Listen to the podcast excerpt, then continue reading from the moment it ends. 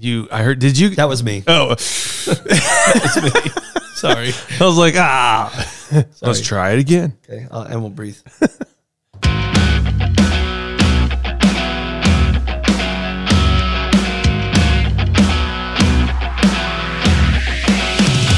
Hey, welcome to the Jesus, Sex, and Politics podcast. I'm Micah, And I'm Nathan. and here we talk about all the things culture doesn't want to talk about. That will scare you.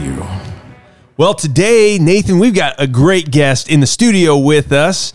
It is one of our favorite campus pastors. So one of them, uh, because I'm a campus pastor too. So can I? uh, pastor Mike Melito, campus pastor of Life Church, Eagle Creek. Mike, welcome to the studio. Thanks, Good to have you. Mike. Thank you. Do you guys? So, do you guys, when you do that intro, you record that fresh every time you do this? Yeah. I assumed it was like recorded once, and you just play that intro before the. No, that would probably be a good idea because the last time we were uh, doing our, our sign out and uh, Micah did my part. I stole his line. Yeah, he stole my line. Unbelievable. And it was. It was highly I- offensive. I, I'm I- impressed that you do that every time. But it sounds pretty much the same that's every why time. I was shocked to see that you were doing that. Yeah. That's how good we are. We're the pros over here, Mike. We know what we're doing, I don't. I sort of. And I would like to say that, but I had no education on this. He right. threw me in the deep end of the pool. that's funny. Well, hey, we uh it's a we, we just celebrated St. Patty's Day uh yesterday, so it was uh hope, hopefully you were wearing green and no one pinched you. Isn't that what St. Patrick's Day you have Uh, to wear green? it's kind of about missions. Okay. Actually, it would be about. about Uh, being Irish and getting kisses. that's right. That's what I thought. no, You go to Irish no, pub. it isn't. You guys are And no, malarkey. Scottish. no. Is it malarkey Irish? I don't know. This Tell us the backstory of St. Patrick's Day, Nathan, because I feel like you really St. want to do Patrick, that. I do, I do, because because I love I love missions, and uh, St. Patrick was actually a Brit, and he was a young teenage guy, and ends up getting uh, captured by the raiding Irish, who take him. He was actually quite wealthy. His uh, his his his dad was very well off. They were positioned in and around the church. He had gone to church, but never had a relationship with God. He was kind of uh, kind of pagan in his own real true heart, but he gets dragged off to Ireland, and there he becomes a shepherd. Um, he's treated terribly, very, very mistreated by his master, uh, who threatens to kill him, doesn't clothe him. You know, he's he's freezing. But what what happened was he spent a lot of time in prayer and really reaching out to God. He got to know God. He spent tons of time praying for people. When the Lord finally tells him, "Hey, uh, this is your chance to escape," tells him, "There's a ship. It's here." run for your life and so he runs finds the ship exactly at, at, in in the picture that god had put in his mind was exactly what the ship looked like and he ends up getting on onto the ship and coming home um, and there was all kinds of things that prevented him even in his coming home the cool thing is is that he he uh, when he gets finally returned to his family he cannot shake the fact that the irish are lost and so he he gets the education that he needs to and then tells everybody he wants to go back to the Irish and they said, "Well, you'll, they'll kill me." because they were pagans. and They were pagan. They didn't they didn't have Christ yet. And so he he gets the the opportunity to become the bishop of Ireland, goes over and he's walking in the power of the Holy Spirit and people are getting saved and he's confronting uh, druids. He's and he's moving in um, the power of uh, of the Holy Spirit, like in amazing ways. Like there are there are demonstrative manifestations of uh, of the power of God, and he's healing the sick. There's there's stories that said he was raising the dead, and the long and short, in 30 years, they say he drives the snakes out of Ireland. Well, there are no indigenous snakes to Ireland. There's no fossil record of snakes. So what what it said is he drives paganism, the the the druid worship. He drives that out. It, can you imagine a missionary being so successful that in the scope of 30 years, he literally brings the gospel and Christianizes a nation. And he's, he's really bold too. Incredibly I- bold. I like the story when there's the what is the high druid priest or the king, and there there's no fire supposed to be lit on the hill um, higher than him. What's that? What's that story? Well, and he, he he knows full well that the that that on this particular day you cannot light a fire higher than the high king's fire, and so he purposely goes out, finds a hill higher, lights a big bonfire to pick a fight. And then the, the druid comes out and he, he sees it, and the high king sees it. And the druid speaks something that turns out to be prophetic. He says, he says, Who lit this? The king says, Who lit this? And the and the and the high druid said, he said, I don't know, but whoever did it, if it's not stopped, it will never cease to burn. And it's talking about it was a, pro- a prophecy through a pagan guy about what Christianity was going to mean. And that's exactly what happened. That they march up to the top of the hill to put him to death. And then there's this confrontation, supernatural confrontation that happens between him and the and, and the uh, and the druid. And when he overcomes the druid by feats of uh, of of, of power in in the in the Lord, the the high king goes, "Okay, I, I'm listening. I'm listening." so it's almost like, like, Elijah on Mount Carmel. Yeah, yeah. That's what it was like. That's amazing. And so how this turned into green beer leprechauns and and and Well, I was little hats. Say before you know it, they were making bars of soap and beer. That's right. But it's not green beer, isn't it? Isn't it the the stout beer? that That's they right. make? The- Yeah, the that's- it is. Yeah, That's Guinness. what I've heard anyway. Do you know that's that's actually a fascinating uh, a thing. Guinness beer was made. It's funny that he has. No, listen, this is cool. History on this. I might have known this, and that's why I brought it up. I Ni- wanted to see if you Guinness knew. beer. Uh, the man Guinness was praying to God, and he asked the Lord. He said, "God, I see alcoholism as a major problem in Ireland." He said, "Would you show me what I can do?" And the Lord dropped the um, the the recipe for Guinness beer into his heart. See, and that when reminds me Ben spirit filled believer who goes and does this, and then and and then you just think that if the the beer's so heavy you can't drink a lot of them, and it How, actually how many did. can you drink? I well, I've never drank. but anyway, that's what I'm told. trying to get you. I just I'm told that uh, Ben Franklin says beer is proof that God loves us and wants us to be happy. that's uh, Did you guys- That's a real quote. Did you guys That's ever awesome. see uh, the the the Robin Hood with uh, Head in tights. no, it was it was the one that was mocking that that mocked the um Prince of Thieves, Oh, right? yeah, yeah, and yeah. they've got Friar Tuck, and he's he's like, oh, let me tell you about God's bountiful blessing. Let's discuss beer, you know, or something like that. But uh, you know, it's destroyed a lot of lives too. So there's this setup to this beautiful thing that Guinness gives us through the power of the Holy Spirit, and it destroys a lot of Hey, lives. too. I'm just So- telling you that sometimes God works in ways you don't you don't imagine. So It's true. little little Irish little little it. Irish history for you. I love it. It's amazing. Well, so we hope you had a good uh, St. Patty's Day. We have uh, we have uh, Pastor Mike Melito in with us today because we want to discuss uh, politics in the church, the role the, the role the church should play in the political engagement of our culture, especially here in the United States. And if you know Mike at all, uh, and you follow us on Facebook or on social media, you may have seen Mike and I get into uh, some some debates on online on particular issues when it comes to politics and the church's ro- role within that. So we wanted to have Mike in and say, Mike, tell us your philosophy on the gospel and how to engage in this world because really Jesus sex and politics is all about engaging the world with the gospel not all the world and and I think we would all agree on that in this room that Yeah. the whole world needs to know, have the gospel and be Yeah. filled filled with the power of the Lord and so we uh, so we wanted to have you in and just kind of you know let's dive into this because there's a lot of believers and Christians and non-Christians who wrestle with this idea of where does the church fit in to this cultural nonsense and crap that's going on. I think most people would say there's so much crap in our culture right now. Some people would say crud. Well, crud. Some people would say other words that you probably have to have a Guinness or two before you say those words. But but but yeah, so we want to so we want to dive into that. So so Mike, what's why don't you just kind of open us up here with your thoughts on this? So you know, when you think politics in the church, what kind of comes to your mind, and where where do you go from there? Uh, well, I think you have to start with uh, with really with purpose.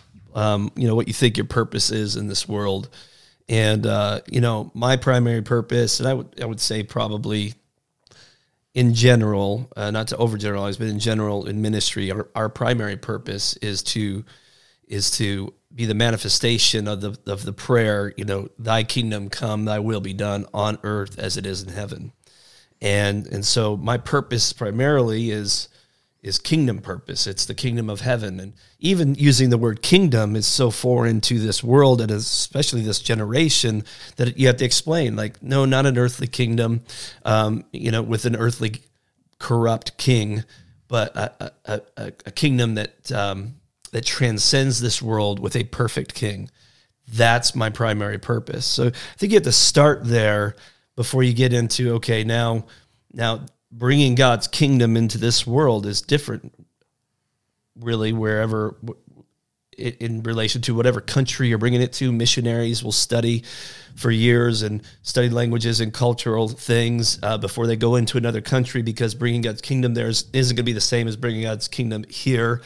Uh, when we were youth pastors, we used to say, hey, we got to be up on youth culture because we're trying to bring God's kingdom to the youth. You know, we got to be hip. We, you gotta, gotta be, you know, and if you gnarly. find some old pictures of me on Facebook, you oh know, my.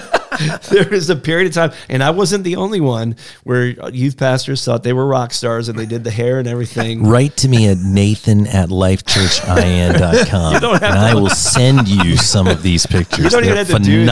on Facebook. What are you talking about, Nathan? You got some pretty bad ones out there too. I mean, I'm sure not my hair. Well, there was. I got some pictures of you at Kindle with it was getting pretty long.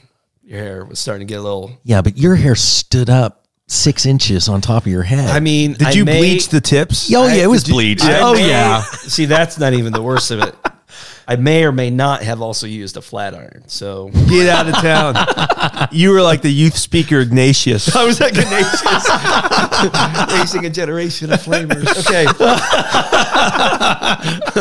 so ah, all that to say, you we were trying to relate the gospel the first century gospel to a 21st century generation, and that was bringing God's kingdom to them. And so I, I would say you start with that, and then that helps, I think, helps me to explain, and I think helps bring perspective to okay, where where does that purpose um, fit with? Um, we'll just go right to you know being a, an American citizen.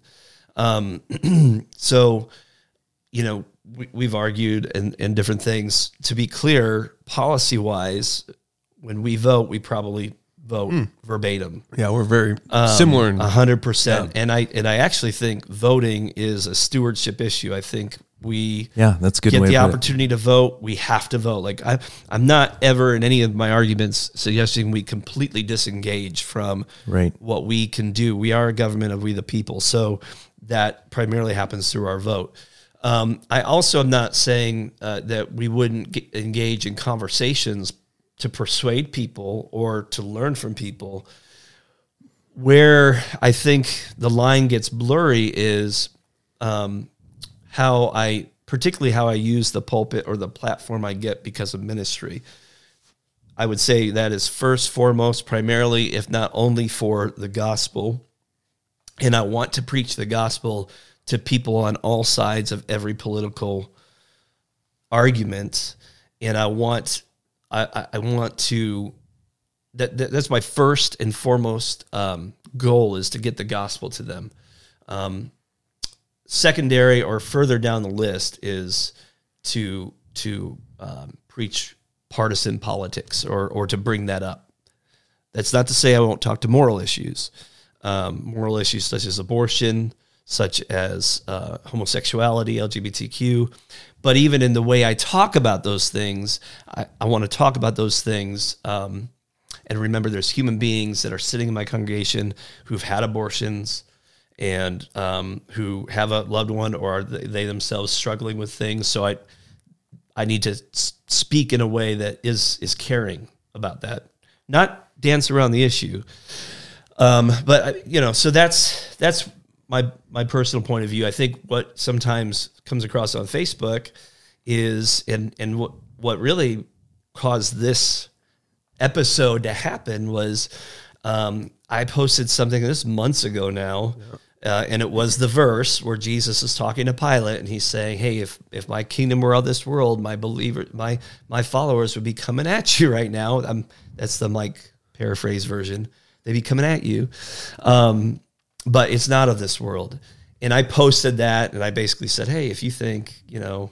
Um, I don't remember exactly what I said, but it was it was directed towards people, so, you know, or uh, you know, it wasn't directed towards you specifically, but people took notice of that and thought all of a sudden, you know, what's going on at Life Church, you know, because you got Pastor Micah saying, you know, lots of things, engage in politics. politics, and Yeah. then Pastor Mike saying this, Yeah. you know, and I think the gist was, I think from your post, it was more like, don't don't be concerned and engage in politics because we have a higher agenda and a calling is is probably what it was perceived as. As in some ways, people could probably see my post and say.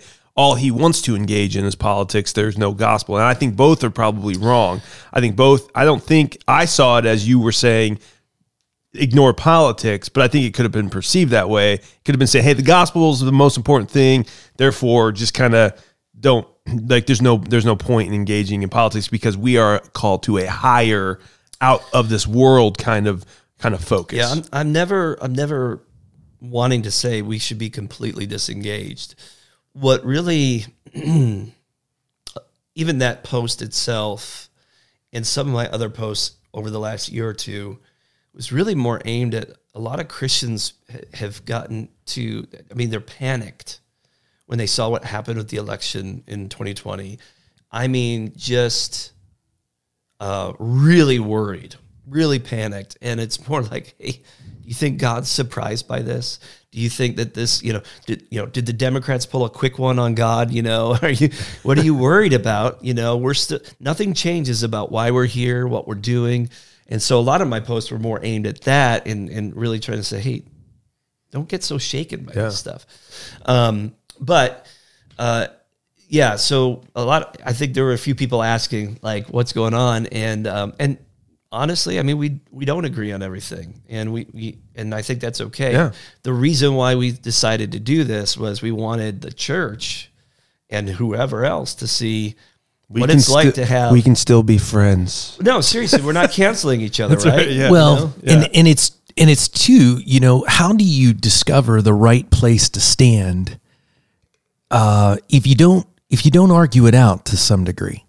Um, you know, if you're if you're hyper one way or hyper the other way, uh, that's that's more of an extremist position, kind of on a pendulum, and and that's very normal for people to swing on a pendulum. Um, Did you just say pendulum or is it pendulum? How, what did I say? You say pen- pendulum? Pendulum. I'm sorry. It's a very I've Sorry. never heard it pronounced that way. pendulum. I- I- I, apologize. Um, but the uh, He's been drinking too much Guinness. no, not true. Not true. Don't call the superintendent and tell him that. That's a It's that's, swinging just, on the that's just a pendulum. problem I don't need in my life right now. It's swinging on the pendulum, guys. this pendulum. So, uh, so anyway, I, I think, guys, though, without argument between Christians, we wouldn't even have America. I, I mean, there were Christian brothers all the time that were discussing, well, what's the best way to do that?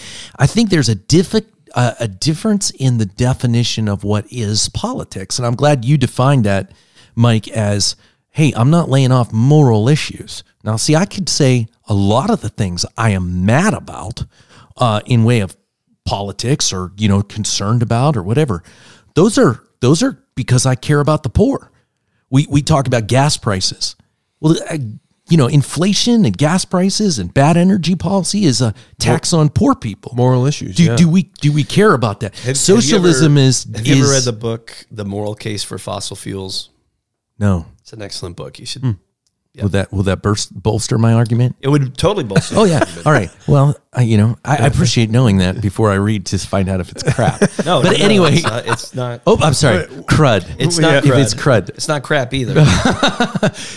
I, I just kind of I think that we've defined when, when I hear that people say like the the abortion issue or the homosexuality issue or whatever these are these are political issues and then say that people the the men of God or the women of God that are in leadership in the church don't have a right to speak on those things that's where I'm like no no no no no no we have every right to speak I think the I think the question that I have, Mike, for for uh, for you is what do you th- what do you think is off limits from the pulpit? Is there anything as, that should be off limits from the pulpit? I guess I've always looked at the pulpit and said that's the one place where nothing should be off limits. How could how could anything?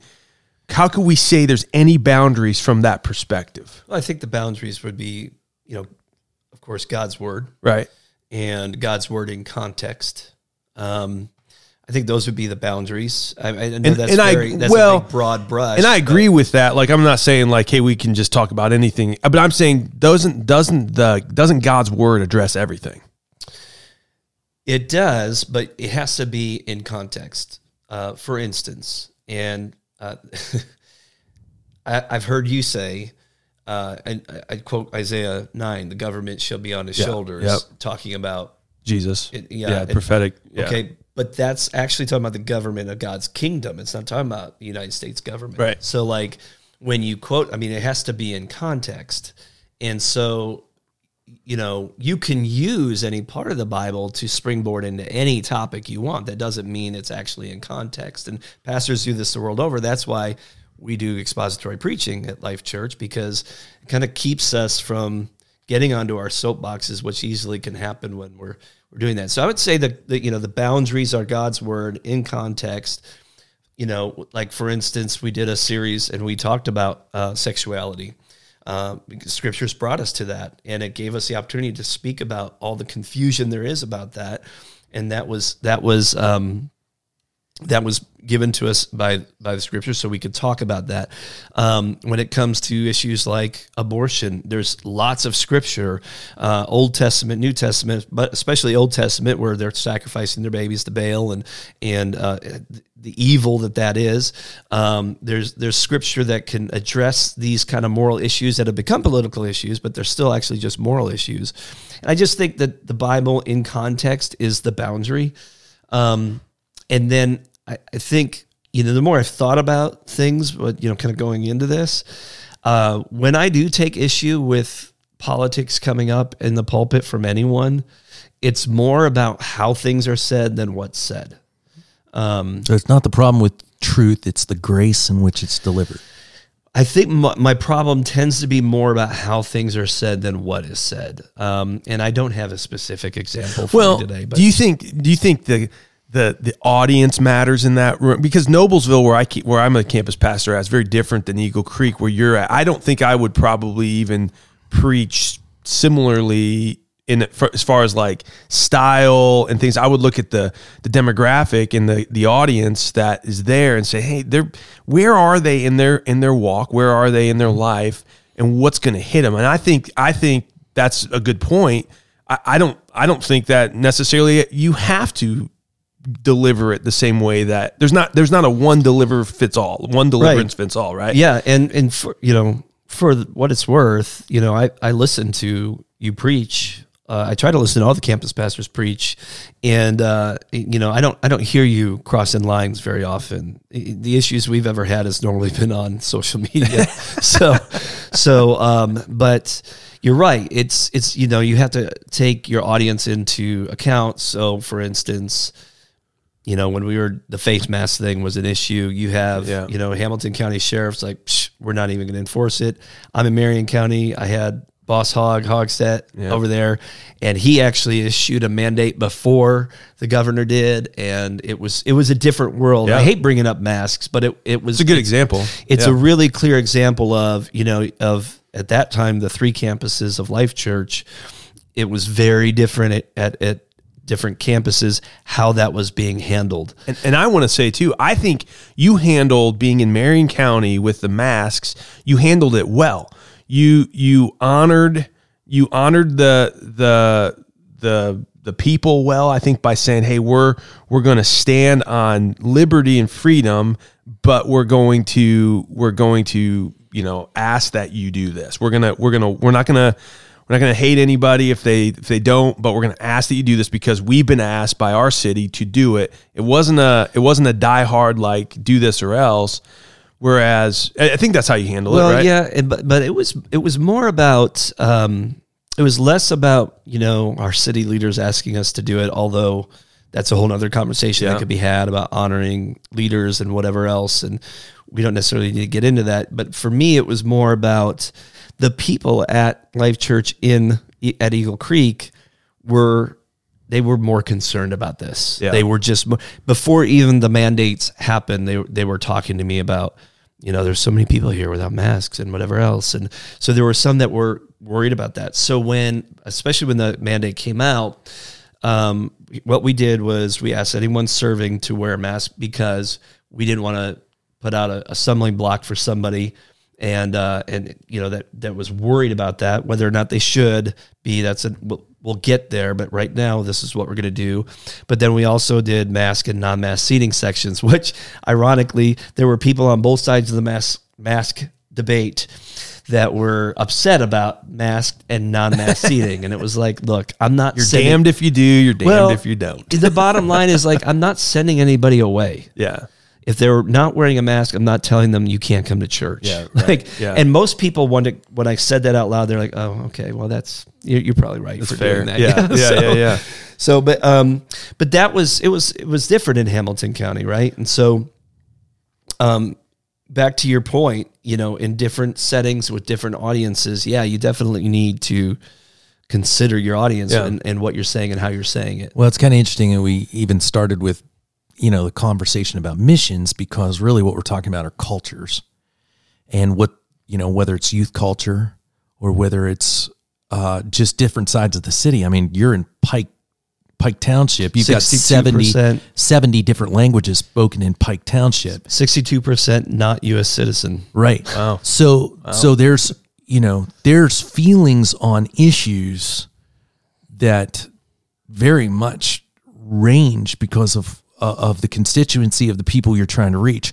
When I used to be at Eagle Creek as a youth pastor and and I was doing ministry out of that location, we had tons of of uh, we had a ton of Hispanics that were coming into the country, and some were coming in very illegally. But then we had this huge ministry uh, that was reaching Hispanics, and so we had this mama and this papa that were in the church, and then they would take them aside once they've come to Christ and start talking to them about their legal status and we were helping people to get legal. Okay, you came in illegally, but but as Christians we need to obey the law. Now let's go back and do this. And it wasn't even driven by the Caucasian people in the church. It was the Hispanic Christians in the church who were who were reaching out to help these people Right. You you saw that issue a little bit differently because you're doing ministry down in that body and you love these people. These people have names mm-hmm. and faces right? So you're like okay how do we this i'll never forget there was a, a woman who snuck two kids underneath the fence that were two and four years old but they were grown up in the church. They had been there for years you know? How do we how do we help them and where do we go from here well people would say that's a political issue. Well it's also a discipleship issue. Mm-hmm. It's also a following the lord. And and and and so you have to walk through different things differently in different cultures to to to be a part of the overall making disciples you know? We're called to the kingdom of god but we're also called to make disciples. What does that look like for these particular people? And that's a good issue to bring up because it's it's no different now by the way. And we are working on trying to find a way to create a path for people at eagle creek um, because 62% not us citizen i don't know how many of those Are here legally? are supposed to be here uh, but, but, even, they- some of them you know many love the lord Yeah. and are looking do, for a church and we're trying to bring them in And you know, when I have conversations about citizenship or getting visas, a lot of the times there's uh, there's basically, hey, I've, I have to leave the country to be able to come back legally, and then that that's their roadblock. And you know, I'm I don't I can't imagine what it's like to be in their shoes, but where that then becomes a political issue is, you know, you've got different candidates saying different things. And honestly, we could get into a whole nother episode talking about it. I think I think uh, immigration is one of those issues that's that's very handy to keep around. And so why hasn't it been solved? Why hasn't there been? I mean, it doesn't seem like it should be that hard to figure out a solution for this, and yet it helps people get in office. But that's a whole Well, other. abortion's the same thing. Same, same with Yeah, abortion, yeah. absolutely. So, but you know, when there's rhetoric that goes out like, you know, I just want to send them all home, and you know, uh, or you know, we just want to accept them all in. Either way, like these these big extreme blanket statements. Well, then you have that. That puts me at a you know pastor in an area where there's a lot of immigrants. Uh, it puts me at a, in a strange place because I don't. I'm in your. I mean, technically, whether or not you're supposed to be here, I'm in your community now. Like I came here to do ministry for you. So, um, you know, what does it look like to you if I get behind, a candidate that says he wants to send you home, quote unquote? Um, and I get behind that candidate because you know all the other policies I 100% agree with.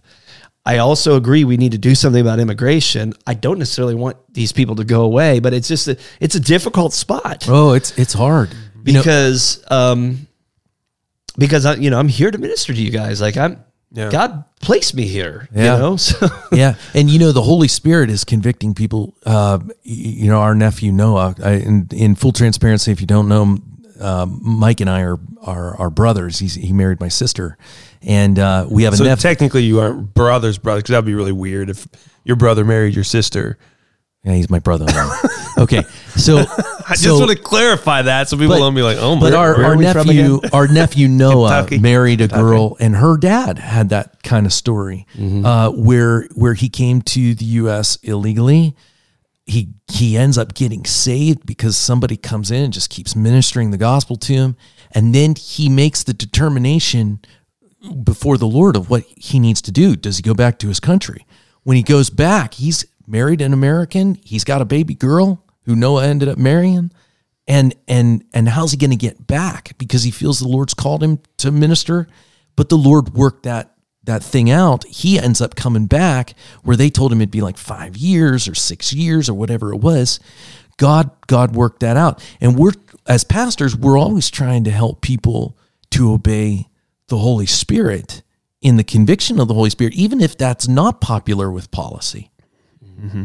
And I think you have to remember that there's a there's a trust in in God and all of that, right? Like, okay, if you're here illegally, trust the Lord. Like, honor what God's word says first. His word says to obey the laws that are placed up over us. Romans mm-hmm. 13 commands us if it's in context with his his holy word if it doesn't go against his word we are to obey the law of the land and so as you as you walk this path out you have to remember that god is in control honor god trust him that he will make all things work together to, for good to those who called who are called according to his purpose and i think that's maybe sometimes where policy uh, where, well, where Christians tend to lose sight of the end game here. They see they see politics as the government doing all of the hard work, things that's really complicated, very divisive. The church should just be doing the work of loving everybody, and it's the easy work of just telling everyone Jesus loves them. And I I don't think it's that simple. I think you have to go back and you have to look and say, hey, this is all interconnected. And why you brought up Isaiah 9 6, the government shall be on his shoulders. Well, you have to remember God created three institutions in the Old Testament at the beginning of time. It was the, it was the family first, the church second, and it was the the government third. You go through Genesis and Exodus, you can mm-hmm. see those those three institutions that are created. They all are interwoven, and they it's we don't have the luxury of saying I'm going to be in one and not the other. God is calling all of us to be in all three. You're in a family, you're supposed to be in a church body, and you're all living under governance. I, Like, you know- I don't disagree with that remotely. And and so every single person in believers has they especially Christians they have to see themselves as we are called to steward those three institutions uh, uh, everyone is. If we steward them differently, I'm going to say like my what God's called me to do in this world is to be the tip of the spear in the governance to to really call out the wickedness, kind of like John the Baptist calling out Herod to go in and say, "Listen, there's wickedness here. You're wicked. You're wicked. You're not wicked, and you're wicked." You know what I mean? Like, and and basically saying you're living under you're you're lying to the people. And you're not doing what the Constitution says, which is by by God's word, it's a it is a system of governance that He has placed up over us. That's what Romans 13 says. So you are not honoring God's design for all of this. And some pastors and, and Christians don't like that. I call people out, but I think that's what God has called me to do. Now, I don't think, Mike, you are called necessarily to do what I'm to do. You said earlier, voting. Voting is how you see stewardship. God's called you to steward this nation. I think that's that's 100% accurate. I think some people are called just to be educated voters and to vote in, from a godly perspective. And and that's your that's how God's called you to steward company. With me, it's it's a little different. I think it's it's it's voting for sure, but it's also a command God saying, "Hey, you're going to be more in in the the the you're going to be in this fight. You're going to be in this battle a lot more than maybe the average pastor is. And what kind of annoys me sometimes when when other pastors, you know, come at me and say, "What are you doing? Stop doing that. You shouldn't be doing it that way." Or I'm kind of like, "Listen, dude, I'm not telling you how God's called you to do it that your way. Stop telling me how I'm supposed to be doing it my way because I believe I'm taking this my marching orders directly from the Lord." But but but in some of the way that we, even here on Jesus Sex and Politics, we challenge pastors stand up. yeah. You know, stand up, do this, don't be afraid, lead here. Here's why we believe what we believe. Um, you know, that could be interpreted by somebody who's not as maybe maybe engaged as we are in that conversation that that there's failure on their part.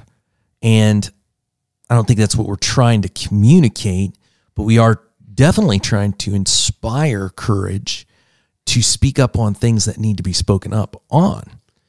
Yeah, and I I think, and this is where it's hard to talk, like you know, to to address a quote unquote disagreement because I do think we need to be, you know, boldly talking about things. We we do need to talk about sin. We do need to talk about hell.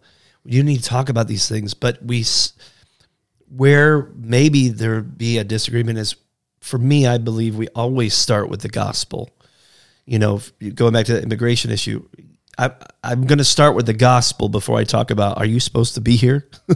you know, I'm going to talk about the gospel and get them there. And then, really, just using that immigration issue, assuming there's a genuine uh, reception of Christ, the cross, and therefore transformation, I don't even necessarily have to bring up their immigration status. Like, you know, talk about Noah's father-in-law, for example, or even uh, it was Paquita, right, from and and her Ramon. husband uh, Ramon uh, from Eagle Creek, helping people get their citizenship. I mean, how much better is it For the Holy Spirit to do the for that for for the yeah, or even you know Ramon and Paquita than the quote unquote white pastor guy saying, "Okay, now that I got you saved, you should probably get out of here." But would you let me let me just let me play uh, you know maybe a different perspective uh, uh, maybe an analogy here. Would you do the same thing if you had a guy who didn't know the Lord? He was having an affair, sleeping around with all these other women, neglecting his family. He comes in, he gets saved. I mean, yes, God could convict him of that, but would God maybe use the truth of his word being communicated from the pastor that he of the church he's going to to begin to direct him in the way that he should go? I mean, would you would you kind of use that same like I know politics, immigration, that's kind of the thing where like I'm not going to tell somebody they need to get their legality uh, you know, right as a pastor, but boy, we're quick to tell husbands, you know, who are having an affair, stop having an affair. Why is that any different? Is my question. Why is one we talk we would can we would call that out like to, today if we knew that was happening. I actually do think they're different. I mean, I I, I get that sin is sin, and, and somebody's breaking the law over here, um, uh, but then you have you know here's an American citizen cheating on his wife and, and whatever else. I do think they're different. I think they're um, there's far more complication to the immigration issue.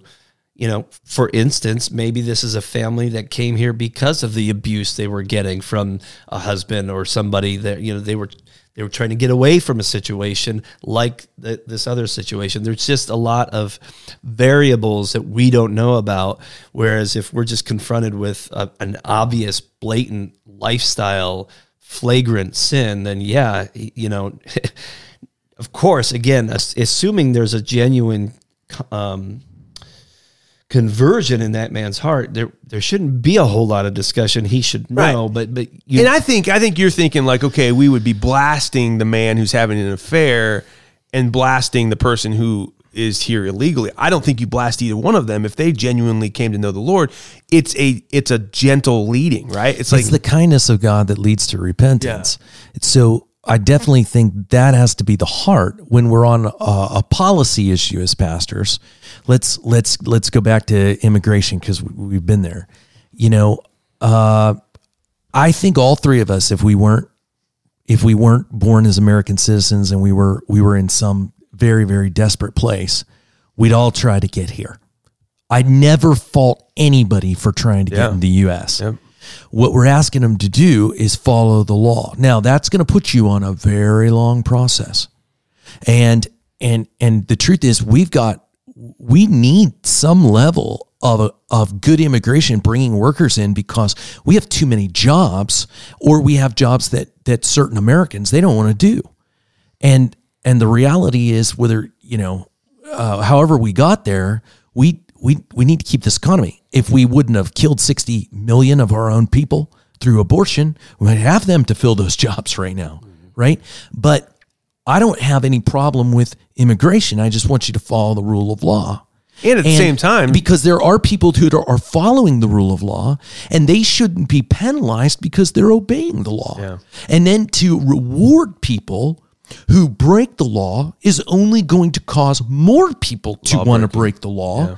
And and and and so you talk about fences and you talk about all these things that are are structured. We we have a healthcare issue in our country where we're paying for for people to run to the emergency room, which is the most expensive way that that they could possibly get health care when something happens. So all these things move from one thing into the next thing into the next thing and there are an issue where I go it's not right to tax a citizen more to take care of what government refuses to take care of well. So we should be after government on that because it's an issue of stewardship. and you say we, you mean pastors. Uh, yeah, I'm talking about Christians, but uh, but so many times I think that that Christians don't venture into certain areas because their pastors won't won't venture into certain areas. It's like we're not, don't talk about that. If you talk about that, you're going to hurt the cross. I don't know that that's the case.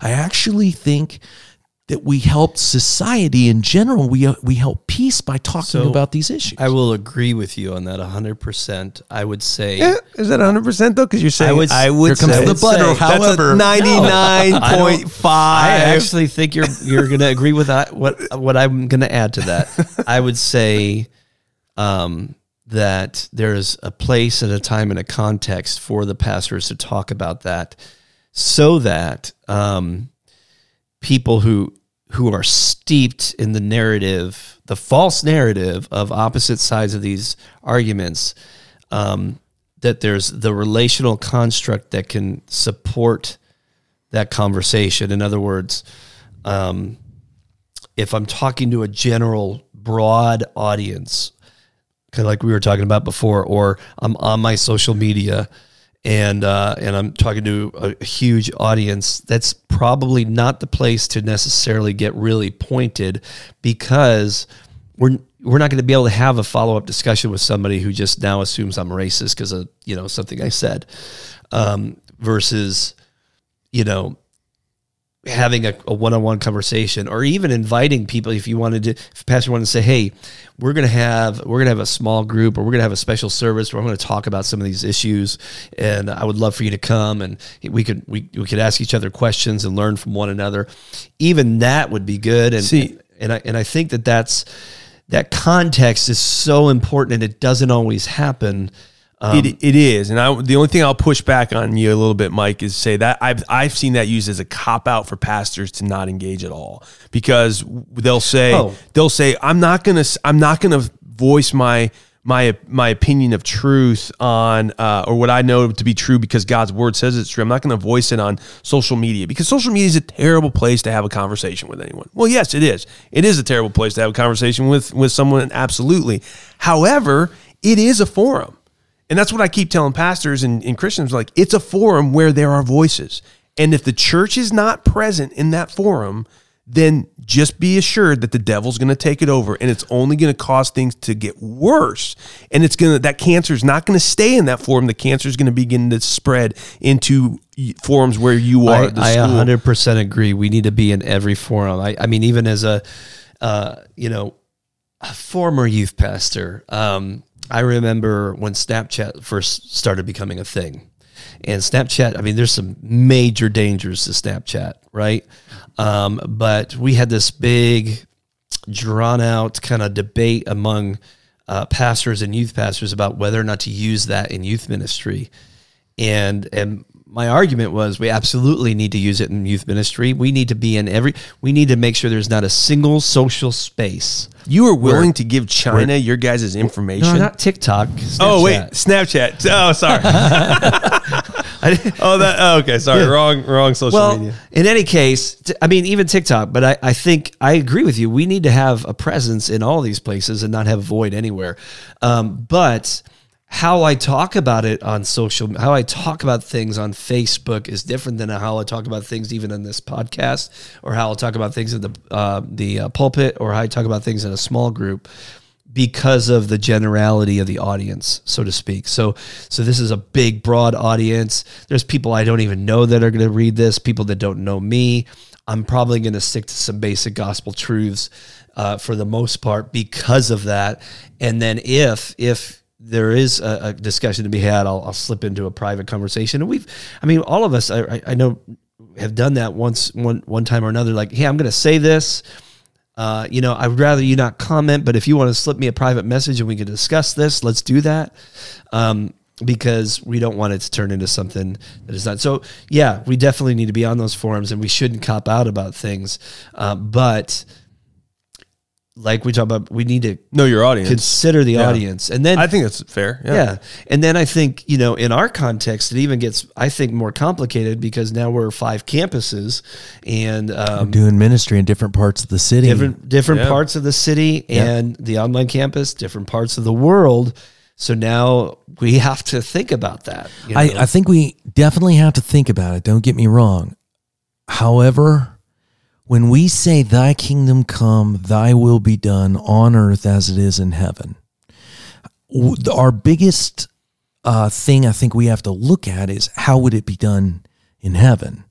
What's God's opinion on on how He would want us to relate to our fellow man? On you know, I, I, I bring it. What what's God's what's God's view on life? What's God's view on uh, protecting yourself, protecting your family? You could take any issue, and that's where the question has to What's get back God's to. view on taxes? Yeah, I there mean, you go. like, What's God's yeah. view on good governance? Yeah. Um, and and come back to the issue and say, okay, well, let's talk about that now. In my home, growing up as a Peter now, every single time we sat down for dinner, we were arguing about something, and it was arguing over a, a policy. How does the Lord see that? and now now I go to the table and just bring popcorn, you know. Oh, You- Mike! When Mike came in, bombs. that's exactly what he did, Micah. He he came into our family. He would start Yeah. a, a battle like- just to watch it erupt. So how about Caitlyn Jenner? the room? You know, oh, it was just like that. But but the the thing about it is, it's the discussion of it, and I would say that Facebook. I, I think you're really uh, accurate in saying it's not a great form for changing each other's hearts and minds. I think that's far more face to face, one on one, and in private. Here's the thing I think with with communication, I, and I'm not going to get these percentages right, but I, I thought that that that only seven percent of what you actually write on or uh, of communication is actually the words you say. You have body language, you have tone of voice, you have you know the the context of the conversation all, all of these things that have to be considered into your audience which goes to the beauty of what Jesus told us that when we offend one another how do we make that right well we go one on one because when you're on Facebook, you're in a forum, but I'd almost like to say you're in the you're you're you're in the Coliseum. And now everybody comes together to see whether you're going to tear each other apart and you have to get defensive. You've got to like your pride comes all up into play. on whether you're going to defend your position and win. And that's where I don't think that Facebook does a good job of helping us to really change people's hearts so much as sit down and discuss privately because everybody has a measure of pride. And you can actually turn that person to seeing your point of view when you follow the scriptures that says, Come, let's reason together.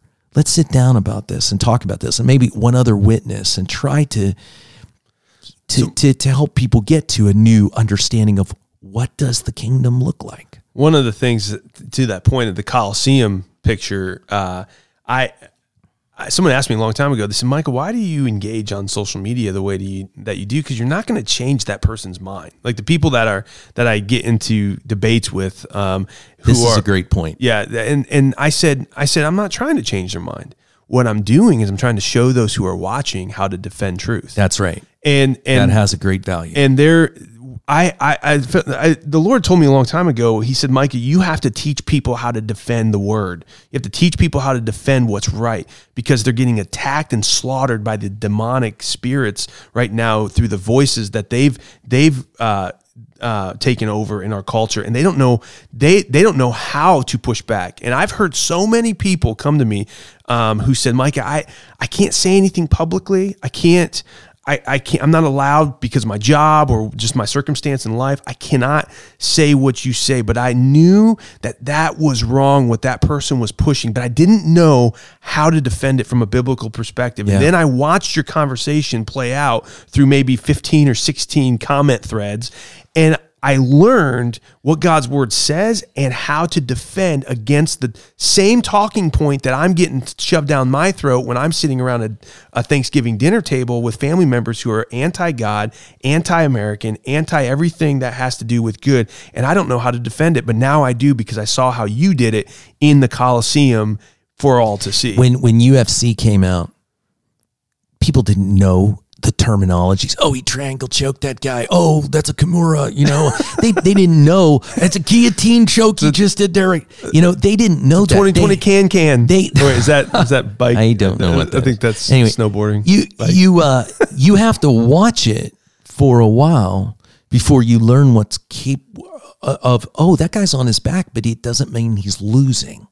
yeah. he actually might be in a good position here and you could still attack that that thing from that place i think i think there's a lot to what you're saying as as preachers of the gospel we can't ever forget that we're we're also soldiers of christ so there is an aspect of you know hey watch as i fight Yeah. I think you know you asked about uh, Nathan. You asked about okay, so we want heaven on earth. So what would that look like? I think you start with all the all the times Jesus said the kingdom of heaven is like, and and you go through those and you start to get an idea of what that really looks like. And I think that's where you, know we we could have a whole discussion on that um, rather than necessarily is you know using that as a, as a reason to um, you know talk about politics or policies. Let's look at what jesus said about what the ki- kingdom of heaven is like. And and you know to your point micah you know like teaching people how to fight. And i'm going to say this and i'm going to i'm just going to be honest with you i haven't kept up with you like i used to. So you may not i'm not saying you're doing this okay? But in the last few years in general okay so i'm not aiming this at you in general when there's debate online it's kind of crossed into this visceral we're attacking the people who believe things rather than the ideas they believe. Which I try very hard not to condemn or attack the person, just Right. the ideology yeah or their go thought. after agenda Yeah. but but but still see I'm not saying I'm a- perfect. I I mean I could. I'm No, sure no, I've, no. I've done Well, it, and- but I. Yeah. to be i mean to be honest it's hard not to because you know the side opposite of what we would vote on is typically they wouldn't say it but they're they're normally attacking the people Yeah. Sure. they disagree Yeah. with I mean, and- you're a racist. You're a bigot. they're you know you're they're- a. You know. Yeah. homophobe xenophobe right at all of it So so when you're being attacked that way, it's a lot harder not to you know be in kind. But we it it just it's risen to a level where it's visceral on both sides. And I brought this up the last time we we talked. Um, but it's just a good example. You know, you were upset about the halftime show uh, for the Super Bowl because we had artists up there who you know wrote a song "F the Police," right? So that's you know one side. Then, but we now we've got on the other side, you know, "Let's Go Brandon" and all that happening, right? And and I I, I think that whole story of how "Let's Go Brandon" happened is hilarious. But you've got you've got It the almost vis- sounds like you're cursing the president of the United States. I mean, well, And- I mean, so- everybody loves it because that's what it is doing. with with with it's it's it's staying it's saying shoot instead of the the other word that it might mean you know like the shit Shoot. word right it's it's it's like a crap? Replacement it's a crap? replacement for a curse you know my my wife I'll be honest with you she despises let's go Brandon I mean she despises Let's go. and and I've always wanted to use that. I would- well you finally get to use your button I didn't know that was a button that was That's right, there. Yeah. so when so shoot is another word for Yeah, well, we all have filler words, but the, the term is, you know, is there is there Filler words. what are we filling with? well there Manure. Manure. slang. Shoot, crap, dang. all those things that that uh, that tick off certain Son people. of a beat. No. He never said anything. I'm right here. Yes, he Nothing did. was ever or maybe said. he did. I don't know. I- No, it was never said. I said. Get your finger off the beehive. I said beehive. okay, but but the the point is, I, I I think that that's a good point to bring up the visceral side. We have listeners, I guarantee, who love "Let's Go Brandon," but when we would, we we also need to have that challenge to some degree that goes. Um, the Bible says that blessings and cursings are not to come from the same source. And can salt water and brackish water come from the same source? So there is a challenge that needs to go back into us to go, are you speaking life or death? Because even though we may have a bad leader, do we have the right to curse that leader as believers? Well, just another human being in general, because even as I and I do this, as I when I think about whether or not to bring that up in this podcast, I think, well, um, you could make the argument that he's not our legitimate president, so definitely let's go, Brandon. Right? well, just He's still a human. he's still a human being, you know, and regardless of what you believe about what happened with the election, he's still a human being. And that's my point isn't, you know, I, I'm not here railing against that. I'm just saying that happens because you've got the one side coming and now, you know, a lot of what people liked about Donald Trump is is he was he was very confrontational and we haven't seen that in a long time, but it became a kind of it's grown into this real visceral kind of uh, way to engage and um, so when we're when we're teaching people to fight you know and again I, i'm not aiming this at you because i don't i haven't i haven't read what Sure. you've posted in a while but um we, we need to we need to teach them not to be that way you know and to rise above that attack ideas and not people. I'm going to push back on that a little bit, though. Oh, I'm sorry, not attack ideas and not people. I'm going to push back on not being that way because I think you got to remember that fighting isn't a bad thing. You fight for what you you hold dear. You fight. I mean, God fights. God, as, uh, Exodus um, 15:3. The Lord is a warrior. The Lord is His name. He He fights for those that He loves and the things that He upholds is true and right. And so I think we want to we want to say, hey, no, there's a time and a place to be a peacemaker. Blessed are the peacemakers, for they shall be called children of God. Peacemakers make peace. They don't keep the peace. That's they exactly make right. the peace. You make the peace by fighting, and you make the peace by going to war and, and stomping out what's evil. And I, I look at Elijah, Elijah on Mount Carmel. He mocked the living daylights out of the, the prophets of Baal. He did. And- Jesus calls names. Yeah, Right? John the Baptist. John the Baptist. Baptist. Yep. He called names. he, but- he goes after certain things. but who did jesus call names The Pharisees. Yeah, Yeah, the but- religious people. I, I mean, I just think that's worth pointing out because he wasn't calling uh, names to uh, you know the the degenerates, so to speak. But, Well, Eli- wait, but wait, wait, Elijah, wait a minute. but Elijah did. Uh, yeah, and so did Solomon. Whenever he calls them fool, over Yeah. and over I and hear you, over but again. I'm a Christian. I'm not a Solomonite. Well, Oh Sol- my uh, gosh. uh, I'm going to tell you that Solomon is uh, the writer of the Word of God. I get he you. wrote Ecclesiastes, I get Song you, of Songs, Proverbs, all of those things. That's still the Word of God, I- I get equal you. in authority to to the things so, in the but New when I Testament. look at who I'm modeling my my life after, I'm looking at the person of Jesus Christ. I know he's the word, but I'm looking at the person of Jesus I would- Christ and how he approached his mission on this world. So no, I would I would push back on that. You're not looking at the full person of Christ if you're looking at how he approached his mission on this world. You're looking at the Lamb of God. You're forgetting the Lion of Judah because he didn't come when his mission when he was here physically. He didn't come as the lion. He came as the lamb.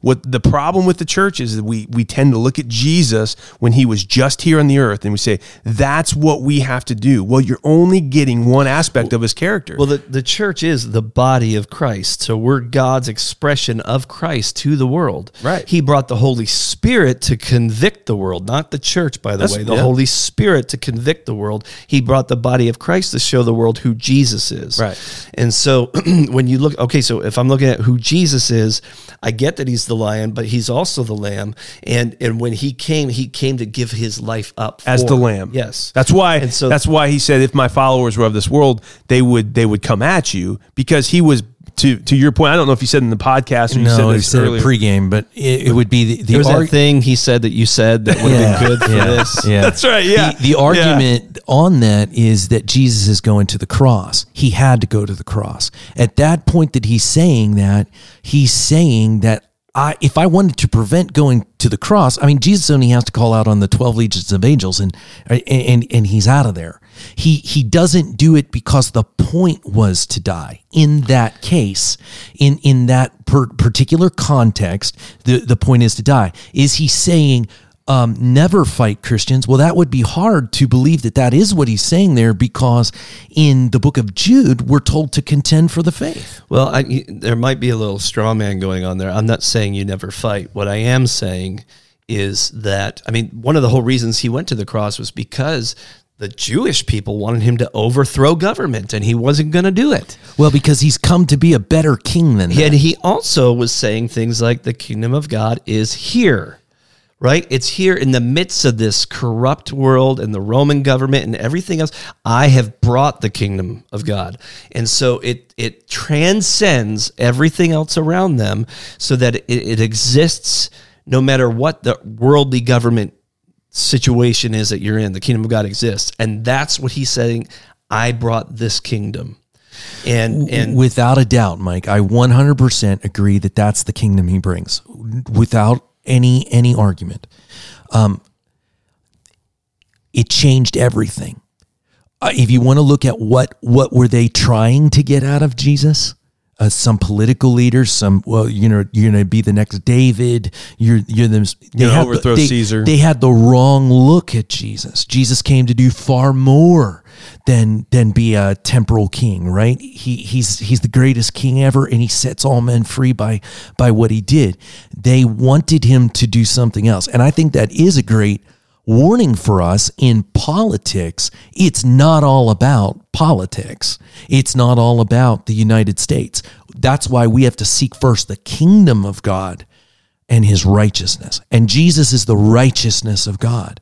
So if we keep our eye there, I do think the kingdom of God's effect on society is that it begins to address injustice and and and and moral sin.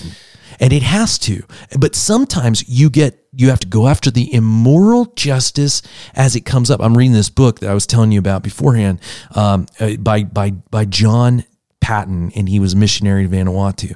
Well, um, to take the gospel to a heathen nation like Vanuatu, where um, at that time, you know, the first missionaries that get off the boat get clubbed and eaten within minutes and then and then they're they're they're strang oh if if a if a warrior dies they strangle that guy's wife because he has to go with them into the afterlife or the beating of women and and the abuse of women as how as did we get here? well because here here's why here's why Donner, party of five. Donner, party of five. here's here's why Cannibalism. No. the missionary to bring the gospel to them first had to talk to try and save lives that were that that they had to address that moral issue it actually gave them a platform for people to say tell me more about this jesus.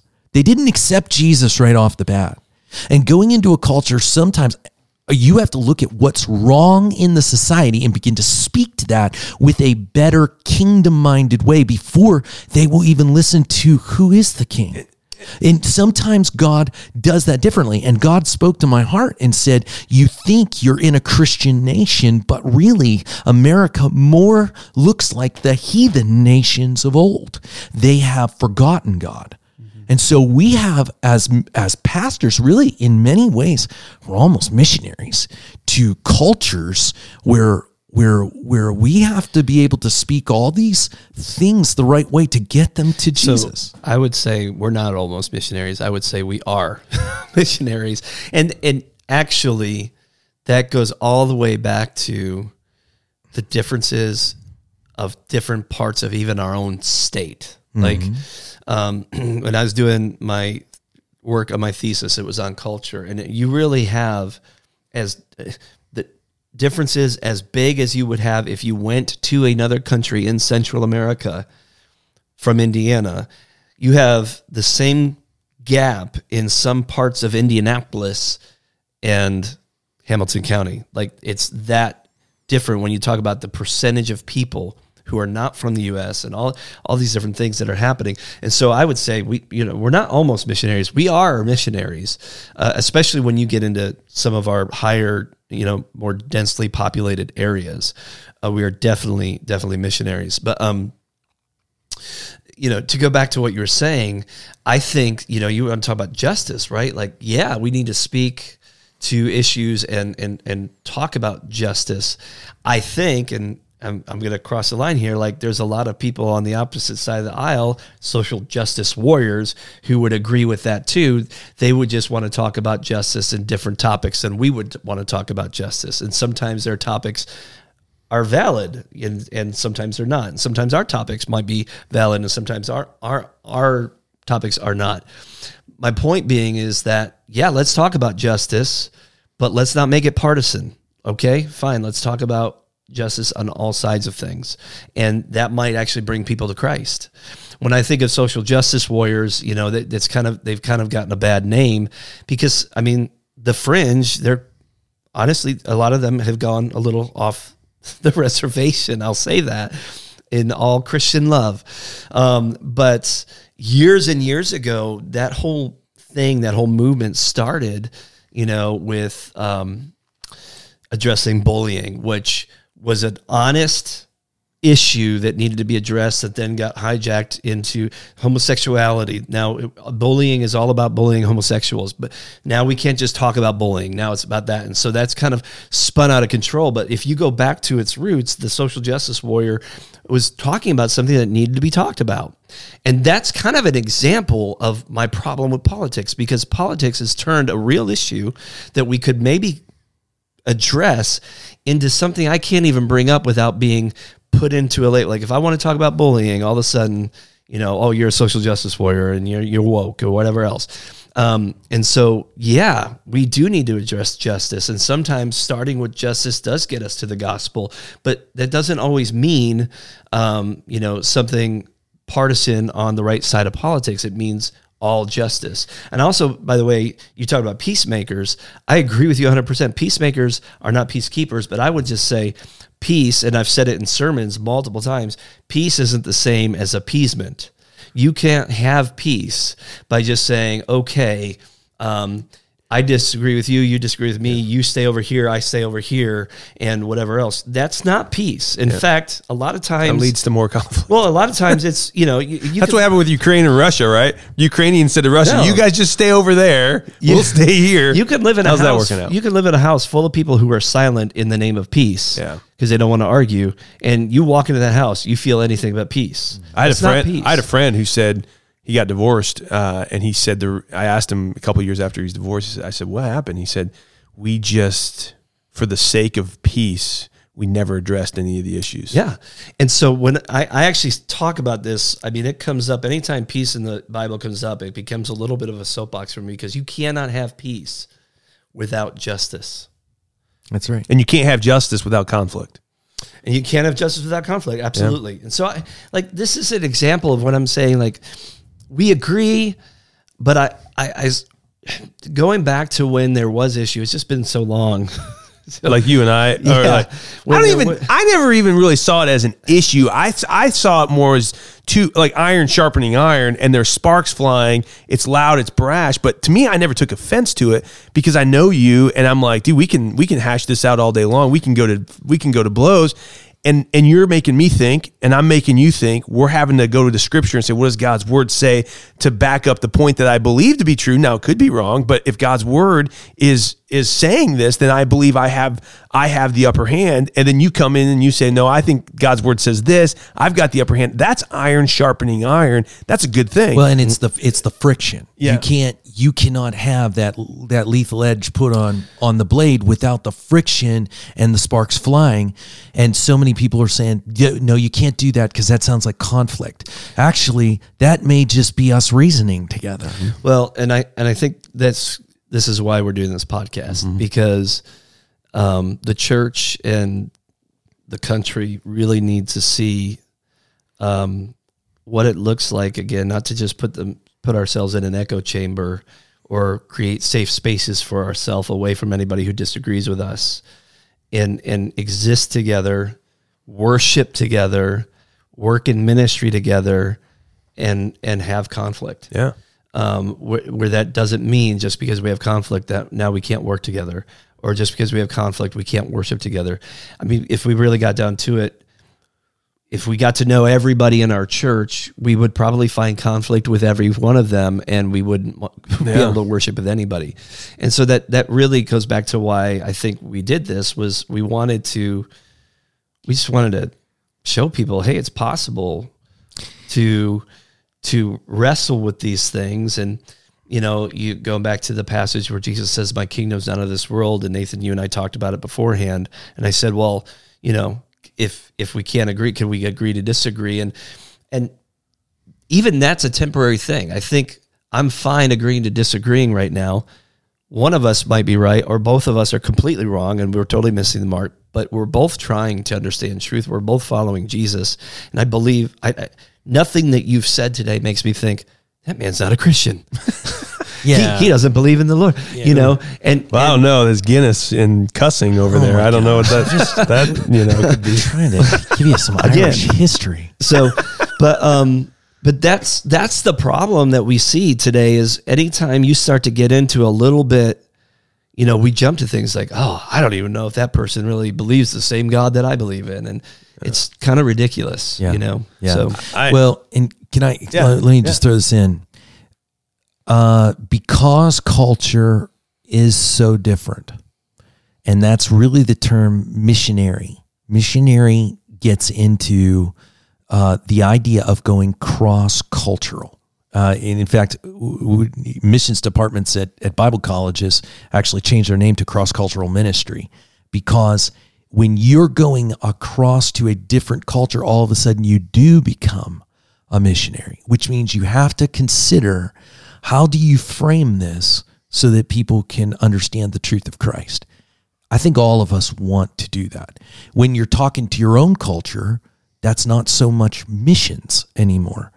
But because uh, people can live in the same town and worship together, which is an awesome thing to have the diversity in worship, but you are talking to different audiences and must consider how do I frame this in a way that that like Paul said, I will be all things to all men that by some means I may win some of them.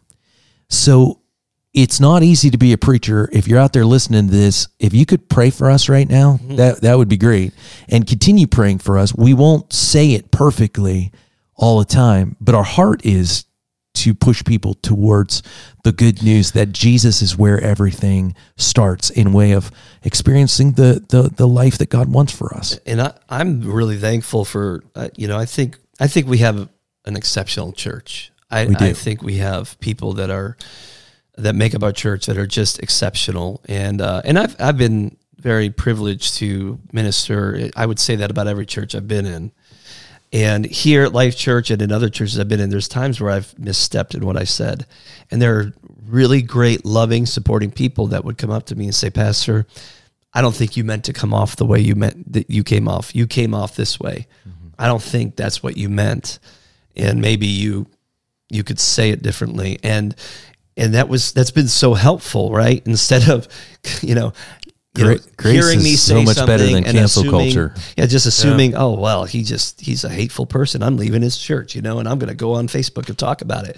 You know, instead of that, you know, coming coming to me and saying, hey, did you mean to sound that way? Because this is how I, you know, felt like, and I'm just so thankful for people like that in Life Amen. Church and every other Amen. church I've been in. That um, when I do say something, we'll say the wrong way or in a way that got in the way of the truth I was trying to convey, you know, they help and they help instead of just you know Yeah. write me off. Well, cons- consider the body of work too. They say that the number one fear in America is actually public speaking, because when you get up there, Oh, you spiders. no, it's it's public speaking, um, and and you you uh, you've prepared statements, but you don't. Not everything comes off perfect when when you're saying that, and so just a little bit of grace you could give to your pastor is consider the larger body of work and and then ask is that what you know about their character don't try to play gotcha politics with a statement um, but but sit down and have conversations with people because there's probably a way that that would that would definitely bring peace I recently saw. Um, I, I- I follow um, a profile on Instagram that it's it's just memes. It's Christian memes, but they do a segment called "Awkward Sermons You Can't Unhear," and they're hilarious. And the last one I saw was uh, it was he was the guy was talking about. Noah trying to get people on the boat because the world's going to flood. And he goes, You know what they said to Noah? and you can't see me right now, but the guy said, "You know He's doing this. with his hand the guy, the guy, the pastor said, "You know what they said to Noah?" And then he he he held up the bird to the whole church. and uh, you know, I appreciate he's trying to make a big point and a memorable point, but man, I don't know what would have happened, you know, to him after that. Could you imagine oh my here? So yeah, that's well this has been a lot you- of fun It has been fun. Did you hear that pastor once? Uh, it was that black church, and uh, he was like talking about forgiveness. forgiveness is the new F word. is the new Oh, F word. So he's like, was call up your so ex and say, "F you, forgive, I forgive you, F you." oh Stand up, look at everybody in your aisle, say "F all y'all." Forgive Ah, me. That's forgive you. That's funny. Well, we'll get yeah, emails there's about a that. one. lot of people who are getting on uh, uh, on YouTube right now looking for that you're gonna laugh Yeah, it's, it's really fun- fun it is funny. Look, you look up the new F word, forgive, and you'll find it. It's good times. It is hilarious, but I think that's the that's the joy of following the Lord. Is there's laughter, there's there's there's sparks, there's conflict, but through the conflict comes peace, comes uh, resolve, and and comes this. Uh, the, I mean, your strength. I would say you're, you're stronger for what for that conflict, and I, I think that's what's awesome about being being a follower of Jesus and knowing that Jesus is the Lamb of God, but He also is the Lion. He's He's hundred percent, you know, perfect when it comes to being a gentle lamb, but He's hundred percent perfect when it comes to being a, a lion that will defend His His uh, His children. And, and I think that's just you know it's so cool. It's, it's neat to do ministry with both you guys and. And uh, love it. Love what God's doing Yeah, at Life amen. Church, It's the a lot of missions outreach, and um, hey, I wanted to ask a question here. I don't want it to lead into a long conversation, so just real quickly, as a pastor, when it comes to politics, is it okay? Is it okay to tell your congregation from the pulpit who you think they should vote for? You don't want this to be a long conversation? we just- need another episode Okay, I'm just curious because they did that in the early in the early uh, uh, part of this nation. The pastors were saying these are the people we should vote for. These are not the people. well, there's should vote there are still churches doing that. Most of them are on the left side. of the well inner city, yeah, inner city. Uh, yeah, we talk churches. about values if you can't figure out who to vote for by the values that we tell you about then then you you may You're you not may dumb, understand but where your thinking might be dumb. well, we just think you ought to be able to connect the dots at a certain point. There, That's there funny. have been uh, times in uh, churches that I've uh, ministered in where you know they'll put out a voter guide. a, a voter guide, Yeah. and here's where each one stands on issues. I have no And- problem with that. yeah. Yeah, and you know it's pretty deductive reasoning is like, oh well, then we the church probably likes this guy better than this guy. Um, so I, we've been in places like that. I've been where um, where I was when Romney and Obama were running, a lot of Christians had a hard time voting for Romney Yeah. because he's a Mormon, Yeah. and uh, and our pastor preached a few sermons on, you know, getting the most God fearing people in leadership and talking about what it meant to be God fearing, whether or not you're a Christian. And he looked at um, uh, the Ethiopian eunuch who wasn't a Christian yet, but he was God fearing. And that's why he ends up, you know, Philip ends up going and he gets saved. But, um, so, so even in that message series during that election cycle, it was kind of like, all right, so who's more God fearing, Barack Obama or Mitt Romney? You know, That's, funny. that's hilarious. That's Yeah. funny. Well, that's cool. You gotta you gotta use your head. You can't be a Christian and not use your head. I mean that that the reality is is this is a thinking man's faith. That's right. and and it's okay to think and it's okay to argue. Uh, is just just do it with a spirit uh, that that uh, that would honor Christ. So, Micah, I- are you going to answer your own question? Oh no, no, absolutely not. I'm, I was just curious what you guys would, what you guys thought. that will be for another episode. This has been a blast.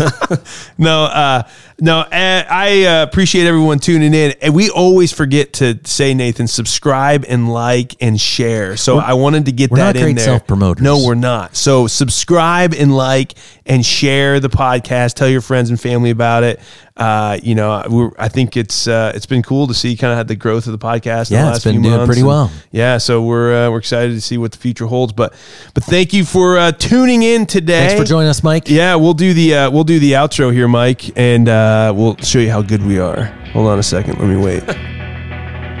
this has been Jesus, Sex, and Politics. What if I interrupt you right now? I'm Micah, And I'm Nathan. and here we talk about all those things that culture doesn't want to talk about. That might scare you. And and Ireland. Go have a Guinness. No, I didn't say that. Take that back.